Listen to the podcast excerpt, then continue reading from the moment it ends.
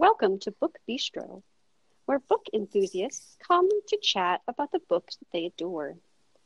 Today is Sunday, October 14th. I'm Shannon and I'm here with Stacy and Sarah to chat about the romance genre, how it has changed over the years that we have been romance readers, and how we ourselves have changed both in our reading preferences and our expectations of this particular genre. Good afternoon, ladies. Good afternoon, Shannon. Hello. So, people might find themselves a little confused by this. We've never done an episode like this. it's going to be more free flowing than anything we've done. So, we won't be talking in a rotation like we usually do. We will try very hard not to talk over each other, but in general, it will be a lot freer than it has been in the past. So we'll just have to see how this goes. Before we dive in, I do want to give the usual introductory information. You can find us on Facebook by searching Book Bistro Podcast. You are, of course, encouraged to like and follow the page. You can also join our Facebook group that is for listeners to interact with us and with each other. You'll find it linked on the Book Bistro page. If you want to get in touch with us, you can do so via Facebook Messenger, or you can just write on the Book Bistro wall or timeline or whatever that thing is called. Or you can, yes, I'm very, um, I'm very savvy in my technical knowledge. Oh, absolutely. Very. or, or you can send us an email to the book bistro podcast at gmail.com. All right, so I don't know a lot about tech just because it's not what I do, but I know a lot about books. So maybe we should just talk about those instead. Sounds like a plan. Amen. Because that's better. So we all have been longtime romance readers since probably, you know, before it was wise of us to read romance. Oh, that's so Um, true. It's really true. if our mom knew half of the stuff that she helped us buy, if she knew what Ha! was incorporated into those books, she never she would have like locked us up, I think. Or maybe she did know. Oh, I Maybe she so. read them too. She did not read the Clan of the Cave Bear books. Oh well. That's Ah, the Clan of the Cave Bear is beautiful. Yes, my grandma bought me a lot of romance too. Um, we used to go to this place that sold books on tape, like before they were super popular and they were very expensive. Yes. And my grandma would buy me like Nora Roberts, Oh, yes. Brown, and I think I got a couple of LaVyrle Spencers that way. oh. but if she knew you know how um, steamy some of those things were i doubt she would have been buying them for me when i was you know 14 Right, exactly. Does everybody remember the first romance they ever read? Yes. yes What was your Shannon? it was the velvet promise Oh, Jude Deveraux. by jude deveraux Wow. and i loved it a lot That's a theme. and it was so cool and then i read the other three like pretty quickly after that and i was kind of you know i got it from the library and i was kind of surprised that like the library thought it was okay for me to have that and i was kind of thinking like oh should i should i say something and i'm like no i'll just i'll just like see if i can get the rest and i did and it was lovely How old were you? oh 13 maybe Yep. 14 mm-hmm. Sarah, do you remember that we read The Duchess by Jude Deveraux? So she Yes. must have been everybody's gateway. We were 13, remember? Well, we were almost 13. Okay. We were going into eighth grade, and we were we got it Oh. from the oh. library because I remember being inside in my room and listening. We my parents back then we had a built-in pool, and so we would have all these pool parties, and all of our family would be there. And I remember sitting inside instead of being out swimming with everybody, like voraciously reading The Duchess. I have the same memory, but we didn't read it together. So No. did- okay. I So- probably one of us read it first, but actually. I do not consider that that was the first romance book I ever read. Okay I read a whole bunch that summer. But in seventh grade, and I don't think this would necessarily be categorized as a romance, but I'll never forget the month I read it. I'll never forget staying up all night and hiding my like turning my book way down, listening to it on tape and reading it in my bed, and then having to get up and go to school the next day. So my very, very, very first like adult like book where romance was a feature was the Phantom of the Opera was my Yep. very first. Yep. Ah, And okay. I and at the time, I'm sorry to rat you out, Stacy, but Stacy made fun of me. Like I, I fell did. in love with Phantom in a Oh. little play. I think I said this in our very initial podcast. Um, in a, in a magazine called a Read magazine, we had to read in seventh grade, and so then I got the musical, and Yes. Stacy would make fun of me because it was like not, you know, um, who was cool back then? Angel of music. Yes, and I, it was. and I would be like, what Please are you never listening do to? that again. And I'd be like, what are you listening to? it wasn't like MC Hammer or No. whoever else was popular back then. I don't Ah, remember. Vanilla Ice. Vanilla Ice. Yeah, it wasn't any of those. So anyway, I it was in February when I was 12 and I literally devoured it. I think it was like 6 or 7 hours and I had to do my homework and everything too. And I devoured it from like when I got home from school or did my homework until I finished it in the middle of the night. And my mom would have been so mad at me if she knew. I think it was four o'clock in the morning when I finished it. That was my first 4 a.m. read. Well, But- what you didn't know is I would sneak it out of your room I when I was knew. sick from school, and I would play the parts I liked. So Yep. I tried to be Chapter cool with my friend. chapter Chapter twelve and chapter twenty six. Yes. Yep.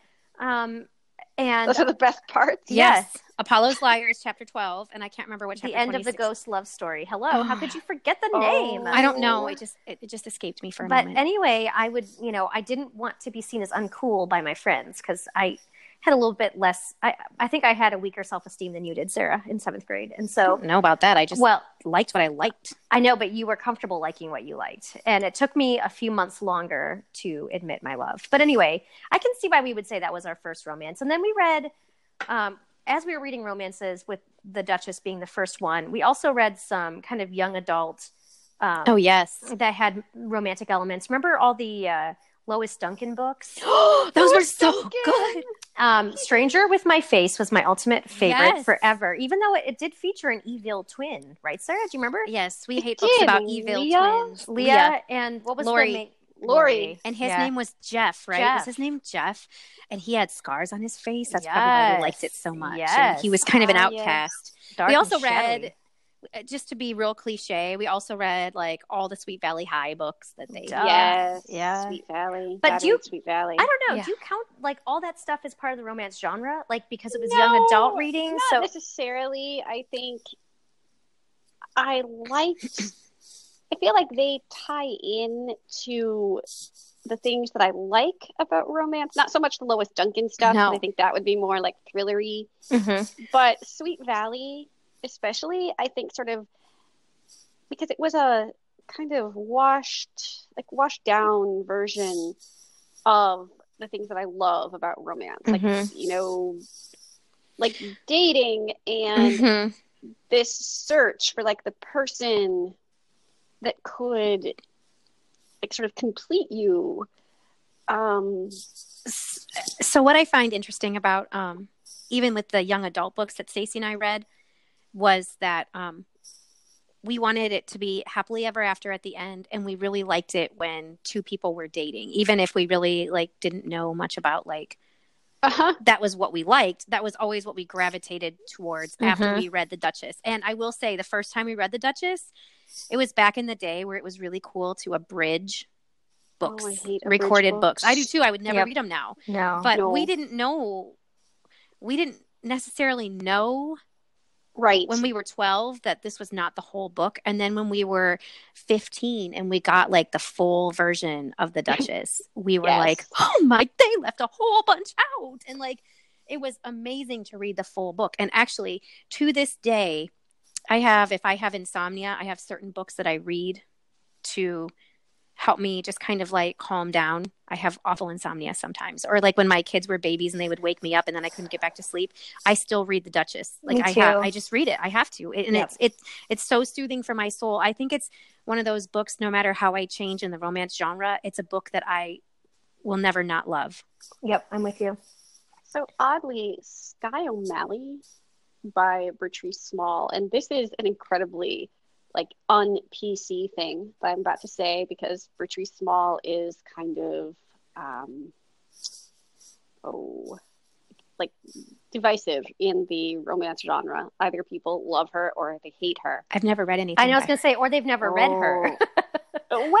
well, yes. Um, and I I love her. I didn't read her when I was quite as young, but I did read her around like my senior year of high school. And to this day, Skye O'Malley and its sequel, All the Sweet Tomorrows, are books that I will come back to if I ever just want that kind of like comforting. I know how things are going to turn out. I know what's going to happen next. I don't have to stress about it. It's just this wonderful, like, kind of returning to a place of, of great comfort, even though the things that happen in that book are kind of terrible. Like people are sold into slavery and there's a lot of raping. Oh god. Um, It sounds like those long sweeping romances from like the late It 80s where the, always is, the first exactly. sexual encounter was like a rape that wasn't a painful rape but it was a rape nonetheless. And I mean, I can't believe how many of those I read in high school where I didn't realize like yes. that's technically a rape. That's not really this is not okay. Yeah. Right, and yet there's something about the way those books were written, and not necessarily like the rape. I'm not Right. sitting here going like, "Oh, rape, No. how wonderful," but there's something about the way those books were written, like the length of them, and the way you could just sort of like fall into them and stay forever. those Kathleen E. Woodiwiss books. Yep. Oh, Ashes in the Wind. The Flame in the Flower. Oh, what was the other one? The uh, the, uh what's the one that's got um oh, her name is The Wolf and the Dove. Oh, the yeah, Wolf yeah. Dove. yeah. Yes. hmm What's Yes. the is that the one what's the one where he wears a leather mask and he's really the same guy but she doesn't know Oh, he's win- it has winter. Roses in winter? Is that what Oh. it's Rose called? in Winter. Or Yeah. Rose in Winter. Yeah. And I actually could never get through that one. Oh, really? That was one of my favorites. But the reader for um we the way we would have read it on tape is not my favorite reader. no. no, at all. no, she's not No. very good. No. But I, I find it interesting that, you know, back in the young, impressionable days of romance, all those sweeping saga historicals that we're talking about, they it did not seem strange that there was all this like kind of violent sexual encounters. I mean, do you, do you guys agree with me? Both Yeah. of you? I do. never It thought like didn't. And I don't know now. I, I'm afraid to go back and read. I mean, the, you know, high school to me was like the era of Johanna Lindsey. Like, she Yes.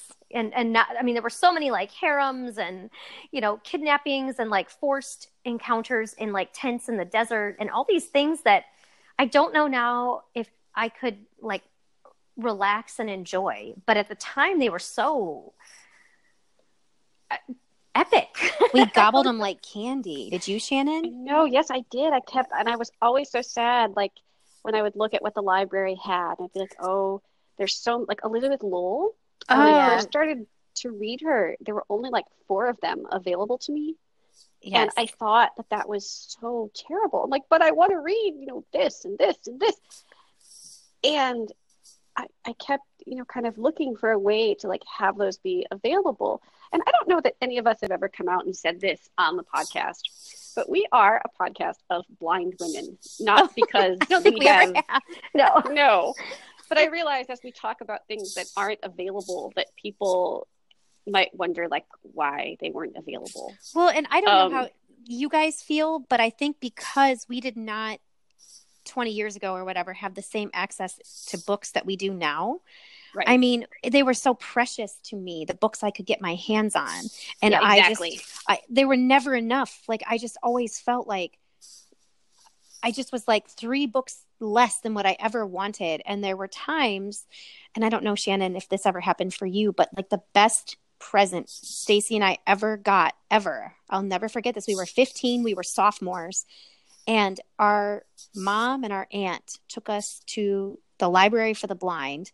And they let us go back to where all of the books on tape were kept, and we browsed for hours. hours And, oh i'll never I'll, i still remember what i was wearing and everything i loved that day So brought I home did bags. volunteer hours at the Library for the Blind because I was raised Catholic. And before I made my confirmation, you had to do a certain amount of volunteer work. So I went and I rewound cassette books Oh for our Library for the Blind.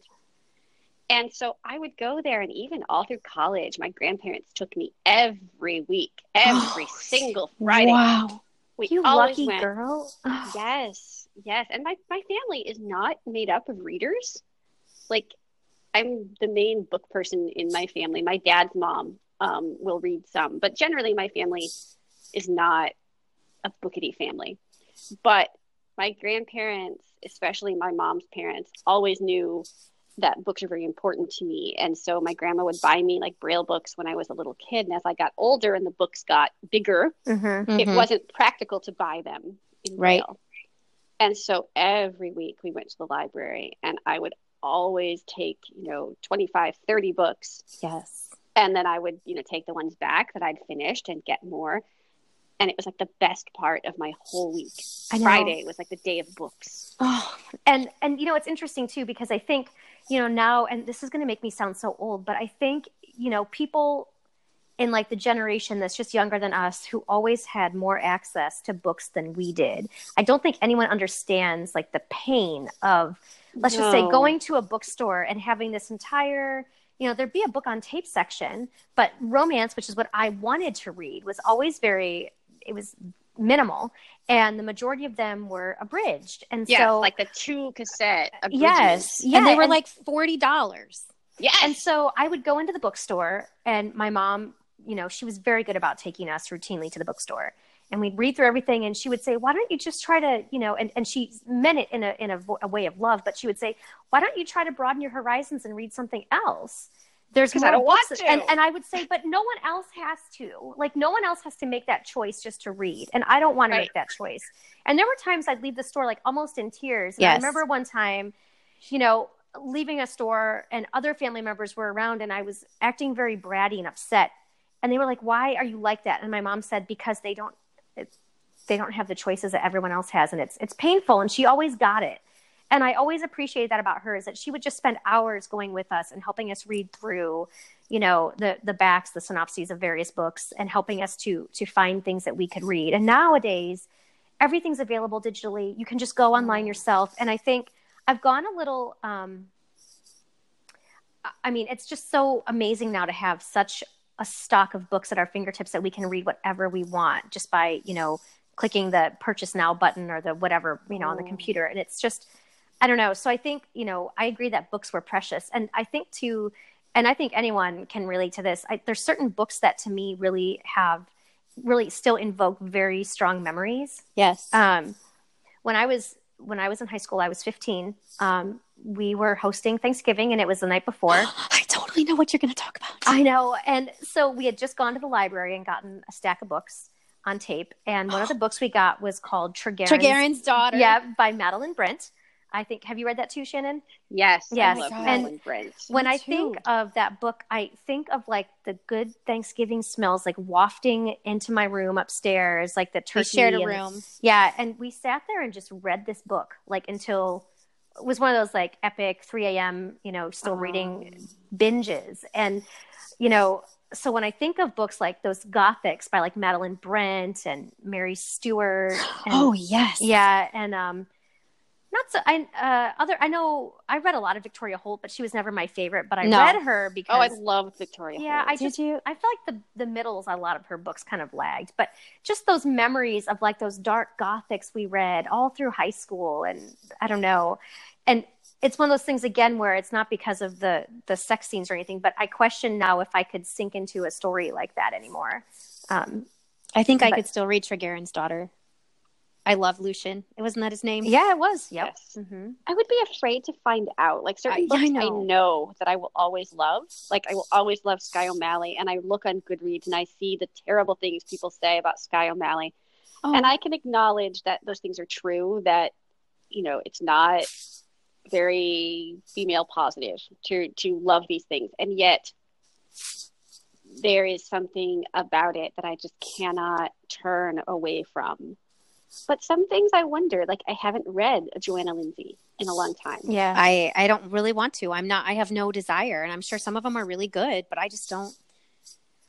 But in general, the if if I'm reading because I think we've talked a lot about historical romance so far, and I feel like if I'm going to read one, it really has to stand out to me because I think I read so many in high school and early college that it had. Well, I guess the the premise of the historical romance that I'm drawn to is like one specific type of book. Like, you know, I want scars and I want I feel like they do that a lot in historic like all of the um Kerrigan Byrne books for example. People just they have such struggles and I'm really drawn to that. I'm not drawn to I don't know. I'm not drawn to like a lot of the historical romance that I read when I was younger but a lot of it if you say the name of a book I read like Stacy and I used to devour Amanda Quick and I've tried so many times because of the feelings of joy I felt when I read them. I've tried to read like newer ones and it hasn't given me the same feelings. And I don't know if it's because I've evolved past that or if it's just that that's not what I'm looking for anymore. But like, I just remember we were on vacation in Florida, laying by the pool, and we were reading. Um, Stacey, what's the one about the beast of Blackthorn Hall? What's that called? Ravished. Ravished. Ravish. Yeah. It was so good, and I just never forget. Like we just, I don't know, but I feel like my romance preferences have changed a lot. Do you guys feel like that? Oh yeah. For me, I think that romance isn't writing what I love in quite the same way anymore. Right. Like Yeah. I love the historicals, and I know that neither of you are big like you know London ballroom fans. Potted poems. Yes, Waiting but fans. I love them. I, I love them so much, and yet it's not that there aren't good ones now, but they're not good in the same way. They are attempts to have a historical setting with contemporary ideas, Yeah.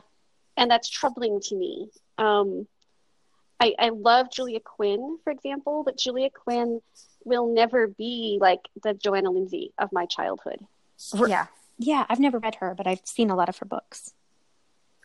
there's something like very very fun to me like when i think about wanting to read something light it's always some of these like newer historicals like julia quinn's bridgerton family um, i love them in fact the new one is coming out in november in I her saw that. bridgerton prequel series and it makes me really excited but they're not the same kinds of like heavy intense reads that you know you get with like the maiden by jude deveraux that or was good. The, the magic of you yes the taming i love the taming I love like The the, Taming, magic of you by johanna lindsey um, But again- even Sorry, keep going.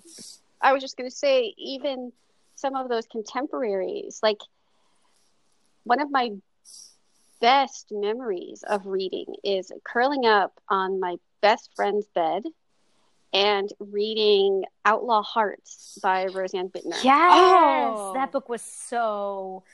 Yes Oh, I don't even but know. But I read a rosanne bittner a few years ago I I tried. liked it. Like it was fine, but it was not the same. And so, like you, Sarah, with Amanda Quick, I don't know if it's me. Like, have I changed where that's not quite what I'm looking for, or has the writing changed, or has sort of society's expectations of what I should like as a woman in romance, like sort of altered what what I think I like.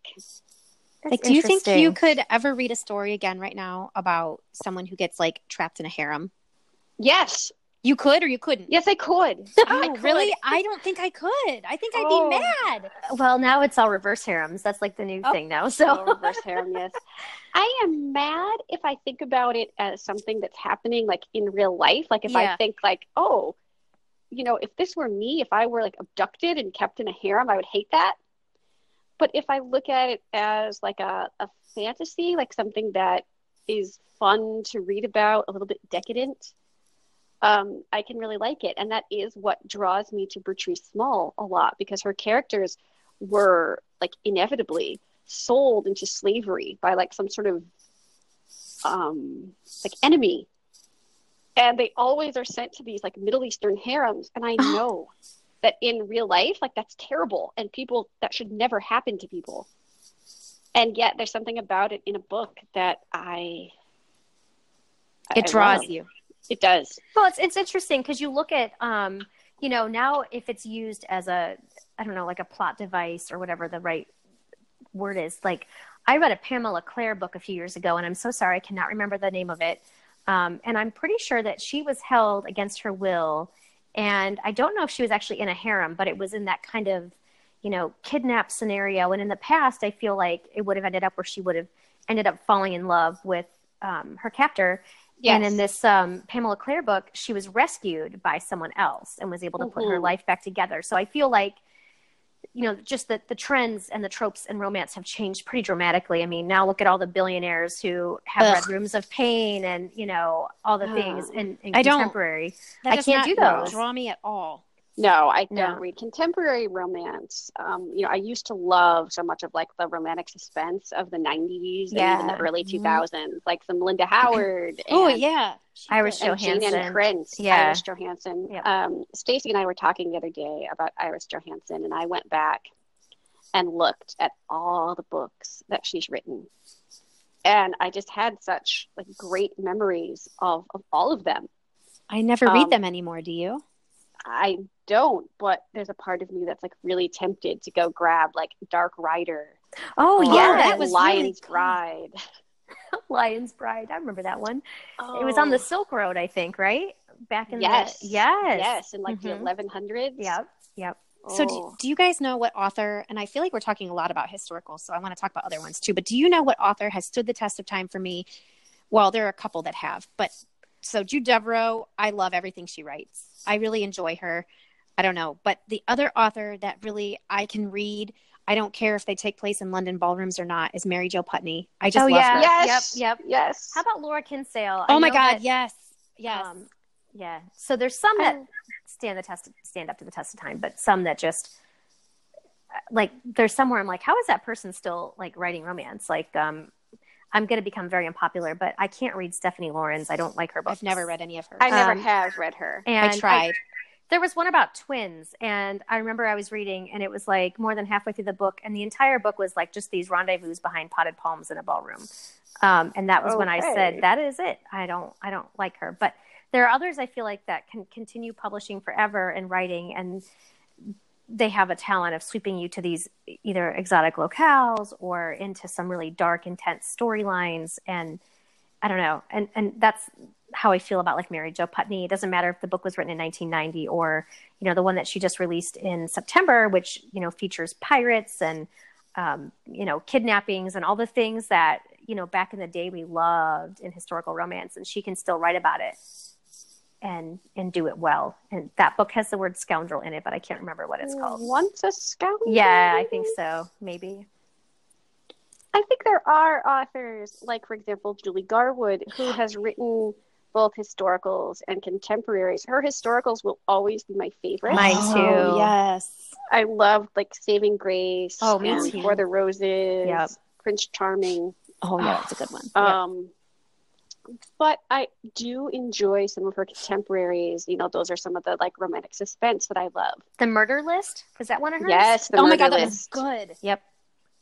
So But contemporary romance, which is you know something that I have always struggled with, like so many people love it, and I feel like it just isn't interesting to me. There's nothing that draws me to it, so I have to look for things like historicals or um, paranormals. Yeah, or, love paranormals. Yes. But you know what I find interesting about contemporary romance? I feel like sometimes now someone who wrote contemporary romance is now being rebranded as women's fiction.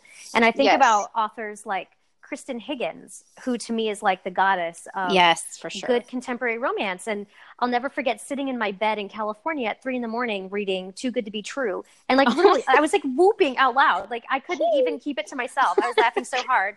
And her books give me that feeling in my heart that I love. But now she is, um, you know, she's being classified as women's fiction, women's women's fiction. Same Women's with um, like um, Susan Wiggs and Jennifer you know, Weiner. Yep, all these Yes. women who wrote romance, they're now like rebranded. Why do you think that is? I I feel like a lot of contemporary romance now, and I really am not elderly, but I'm going to sound elderly by what I say next. But like Well, some of the sex if you're scenes- elderly, then I'm elderly too. So you're elderlier. three minutes elderlier. but I get really turned off by a lot of the contemporary romance because they just seem and I hate to say this about romance because I get really defensive when people talk like this, but a lot of the sex scenes are like trashy to me and they're not They loving are. and I don't I don't like that. I want even if like okay, so let's say at the beginning she's with one person and at the end she's with another. Okay? But I want the scenes I want there to be like some type of like affection. And I I don't and so I like a lot of like really sexy books, okay? I don't mean to sound like I'm old and I only read like old Proper. Yes, no, I hate that, but I Yes. I like it. I mean, they can talk really nasty if it's like loving. I don't know how to describe that. I don't. I guess I like I get what you're saying because for me, I also like when there is like when they build the tension. Like that Yes. makes the sex scene so much more rewarding for me. And I feel like a lot in contemporaries nowadays. Nowadays, yes, Because we're old. yes, uh, I just feel like it's not there. Like the you know all of the the the, the Like they- tension and the the conflict. They meet in a bar, and five minutes later, they're out in the back alley or in the car, or or it'll be a book where like he makes her do stuff, and he like is a total asshole, and he's not even like redeeming. Like I like good asshole, rude, awful heroes. If there's like redeeming yeah. Rats, and I'm like, if I Oh, ever you cut out. Start that over again. So you like again. heroes where Sarah? Oh. I do There not. I'm here. I do not like books about heroes who are total asses just because like they're spoiled and they're rich and they just are really demanding but there's nothing like redeeming about them. Like i don't care if someone's like overbearing in a book because you know some people can do that really well but there has to be like something about them that makes me want to like them. You know and i think that's and i'm sorry i don't mean to pick on this book i think a lot of people pick on it but i tried to read the 50 shades books because everybody was raving about them and I made it to the third book, and I kept thinking, if I keep reading, there's going to be something about him because the premise of his character was so interesting to me. And I kept thinking, if I read more, I'm going to like him because, you know, he's got all of the qualities that usually draw me to a hero. You know, he was like, had a sad younger life and like had all these awful things happen. But no, I never No. liked No. him. I did finish. And I didn't. I didn't like how he treated her, and I didn't like how she like let him treat her. And I think that's the difference in what I read now. I want characters who are who become equals, even if in the beginning they're So not. I What do you guys think? That like one of the things that bothers me is the kind of oh, I'm going to punish you by kissing you. yes. Like I don't understand that. I Yes. don't find that attractive. And yet, I mean, maybe they ate garlic first. but you know, like people be having Sorry. this argument, and it's like very intense, and then all of a sudden the guy grabs her and just like kisses her. Hello, kitty cat. Yeah, sorry, it's Pepper. Pepper's on the podcast.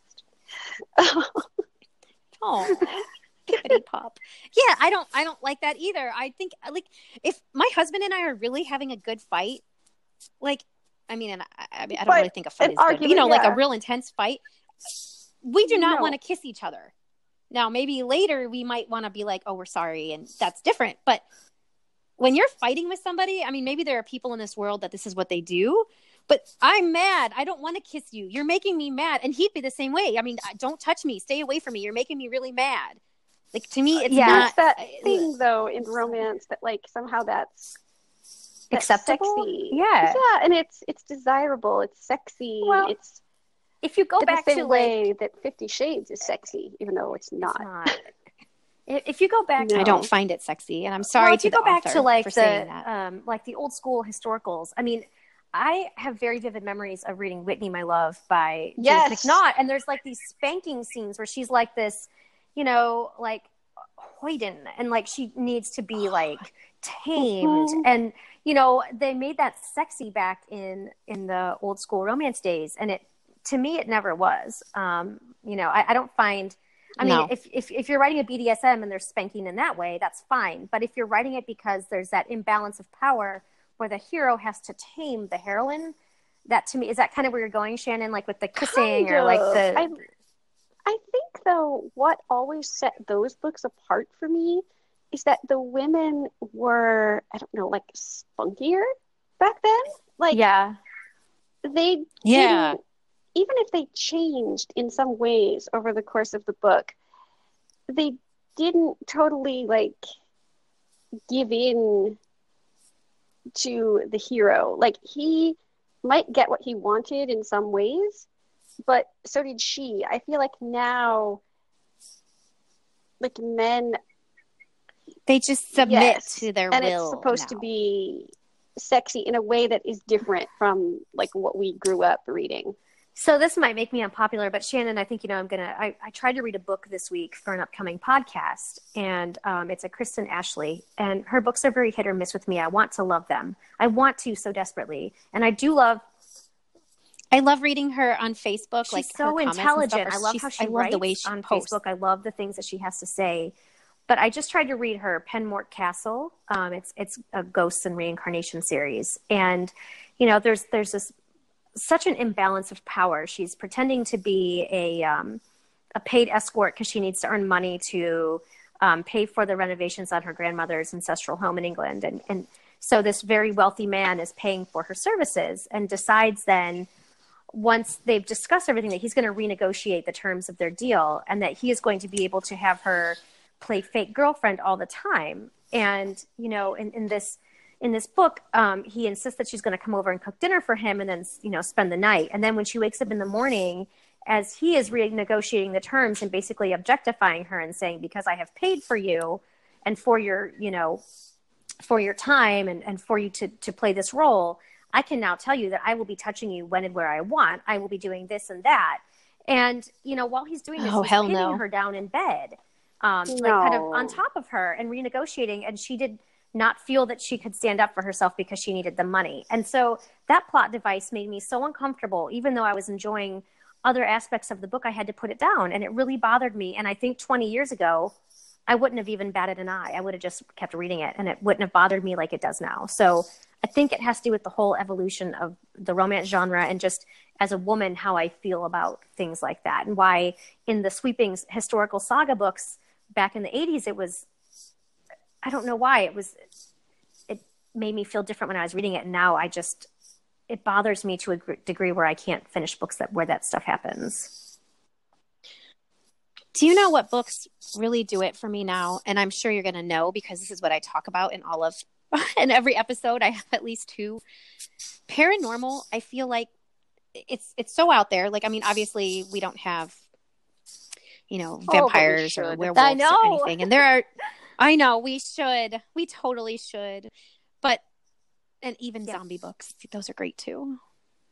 Um but I feel like there are some where they act like that and I don't like that. I don't read that, but there are so many where the characters I feel like are more believable and I- I don't know why because it's totally not a it's not a it's more like a fantasy type but I I'm really drawn to a lot of paranormal. And I don't think I mean even like 10 years ago I wasn't as drawn No, we to never read it, paranormal as I am 10 now. and and Stacy like went through this phase. So this is not romance but she read Harry Potter and I would laugh at her and I would say I do not ever want to read that.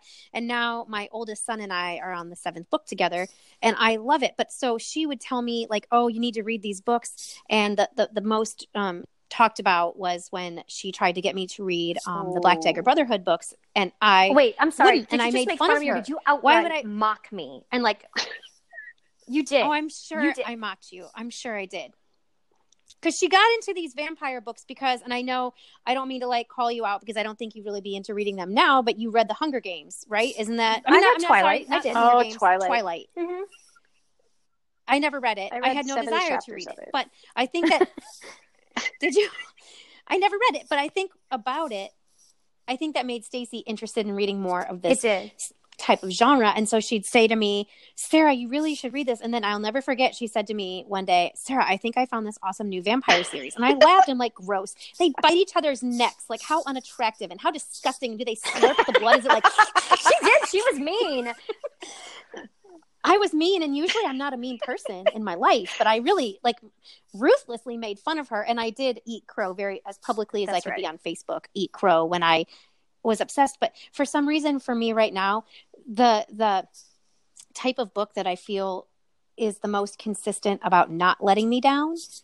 Urban I fantasy. that. Yeah, I agree too. And they can be urban fantasy and they can be historicals too. I mean, like right now I'm reading this book, um, thank you, Shannon, called um Master of Crows by Grace Draven. And it's like it's very fantasy. It's very like it's not historical in our world necessarily, but you know, it's very like you know, they live in a castle type of keep. And if it were if there was not magic in the book, I would totally not want to read it because I'm not really drawn to that type of book anymore. But it works for me so much. So I cannot put it down. I don't love everything about it. I know Grace Draven, Shannon, you were right. but I You were very right. This is the second what, one what I've is read. this? Master of Crows. Oh my god, it's so good. I can't I can't tell you too much about it because I haven't read all of it yet, but the reader is very interesting. I can't figure out if he's Australian trying to speak with an English accent or if his because he almost has like this Australian flavor to his voice but really not, it, but it's English. He's really a good reader. And he makes oh my god, he makes the Master of Crows sound so sexy like he swallowed all this jagged glass because he was garroted he Oh, was you mean he garroted as a child. Oh my god, no his voice is so i mean i i don't mean to like be creepy about people that read are you know narrators but his voice when he reads the master of crows the the part about the you know the, the actual master of crows the guy his voice is so sexy i cannot even. you know, it's so great. And he's actually a male reader. He doesn't I wish people talk like this. so i I love do it. too. You know what? I have to say though, but kind of like to, to circle back, I do think the reason why right now we're so drawn to urban fantasy and paranormal is because in those books, it's not these silly like college age people having these really dramatic, um, like over the top Yes. new adult type. I don't even know. It's it's a different, and I feel like the drama and the you know the ass kicking. It's it's more acceptable because it's it's fantasy. You know it's never going to happen. I mean, it's werewolves and vampires. And so things that may not feel as acceptable in mainstream, like, you know, contemporary romance or historical, feel more acceptable because these worlds are complete fantasy. Does anyone else think that might be true? Yes, I think it's also largely reliant on the author's ability to build a world I agree. that feels real, For even sure. if there's no way it could be. Like, I have to talk about Yasmine Galenorn oh, because of course you do. because I have to. but it doesn't matter what she writes. Like she can make things as as magical and fantastical as as she possibly can, and yet she adds elements of reality to her worlds so that I can feel like, oh, of course, like this is possible. Like, of course it is. There's no way it couldn't be. Even though I know, that, Yes. you know, we don't all have like vampires sleeping in our basements. Um, oh, We just don't that's too bad but there's something about the way she creates a world that makes me think if only for the time that i'm reading that book that like these things are possible and acceptable and laudable. And I, I, i, wish know, i had a vampire sleeping in my basement. I hate going down there to do laundry.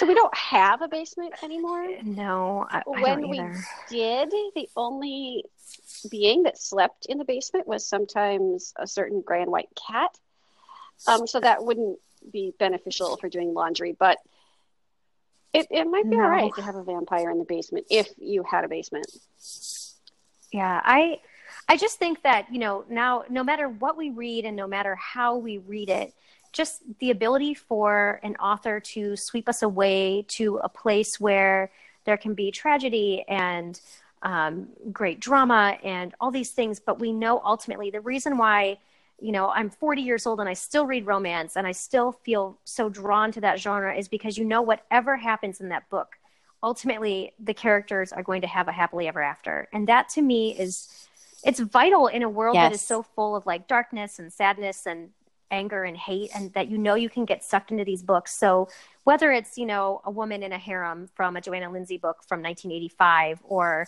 you know um, this uh, you know a a vampire hunter or a um, someone who's a witch coming into her powers or you know a, a woman just trying to find love um, and having bad dates online. You know ultimately what happens at the end of these books is that people get the happily ever after that i think many people just kind of dream of in the real world. And so even though there is such a formula to them i feel like it's a formula that's comforting and reliable and, and makes you feel good while you're reading and i don't know And obviously, it works because we are all still reading them, and we are pretty well-rounded Yes, people. I read. I think, in a wider um, array of genres than the two of you because I do. do Yes. like my You do. I, I like my darkness. I like my my plagues and my death and my murder. but I like plagues. Oh, I don't like murder. but there's something that is inherently comforting about romance, and I will always come back to it. Like my, you know, I, I review for a romance site. Now I review a lot of things that aren't romance for the romance site, but I will always come back to romance and to my my romance people because it's grounding and comforting and lovely in a way that so few things are. Agreed. It's just so awesome when an author can tell a story and all of a sudden I'll realize like I'm so, like I'll read with my earbuds in and I'll be doing dishes or I'll be doing something. And all of a sudden I realize that I've just been standing there for like 10 minutes and I'll Supposed forget that I was something. like scrubbing something or yes. And, and all of a sudden I'll realize like oh you're so into the story that your body your brain has forgotten to tell your body like um you have to finish scrubbing out the crock pot or you know something like so mundane.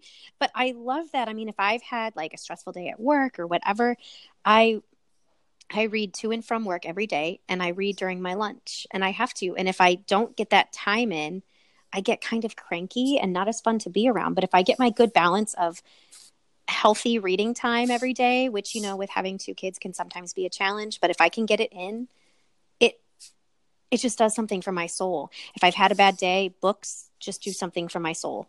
I, I have to have a good book at all times. So I want to say thank you to Stacy and Sarah for chatting about romance with me today. It is amazing and wonderful, and we should do it again sometime soon, even if we're not recording for the podcast. Um, this coming weekend, like after this podcast airs, is the weekend of the readathon. So I will be reading for as close to 24 hours as I can. Um, Wow. and maybe I will read some yummy romances during that time. Oh, you have I to let us know what you read. Hang out with Bec McMaster again. I, Oh, she's great. yes, she is. So Who, who, I read her. Who is she? Oh, she wrote those awesome. Oh my god, I read all of them. Her books are amazing. the Sorry to interrupt you. um, yes. Oh my god, they're Yes. so yes, good. I love them. Like Kiss of Steel and Heart of Oh, Iron. I have the third one sitting on my iPad. Since Bec McMaster's.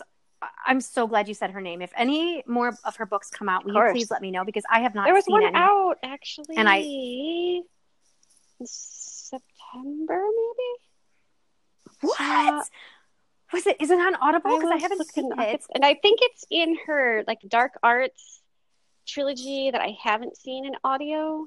Um, I will look Oh. back because I I saw it recently, um, but I will take a look back and I'll text you the information for it. Um, Those yes, are they are. So I want to check her out again during the readathon because romances are good for that. You know, if I have to read for a long stretch, there's there's something very nice about that Yes. because romance is nice for so many things. It is. You guys, It this was, really fun. It was It really was. good. I'm glad that we decided to do it.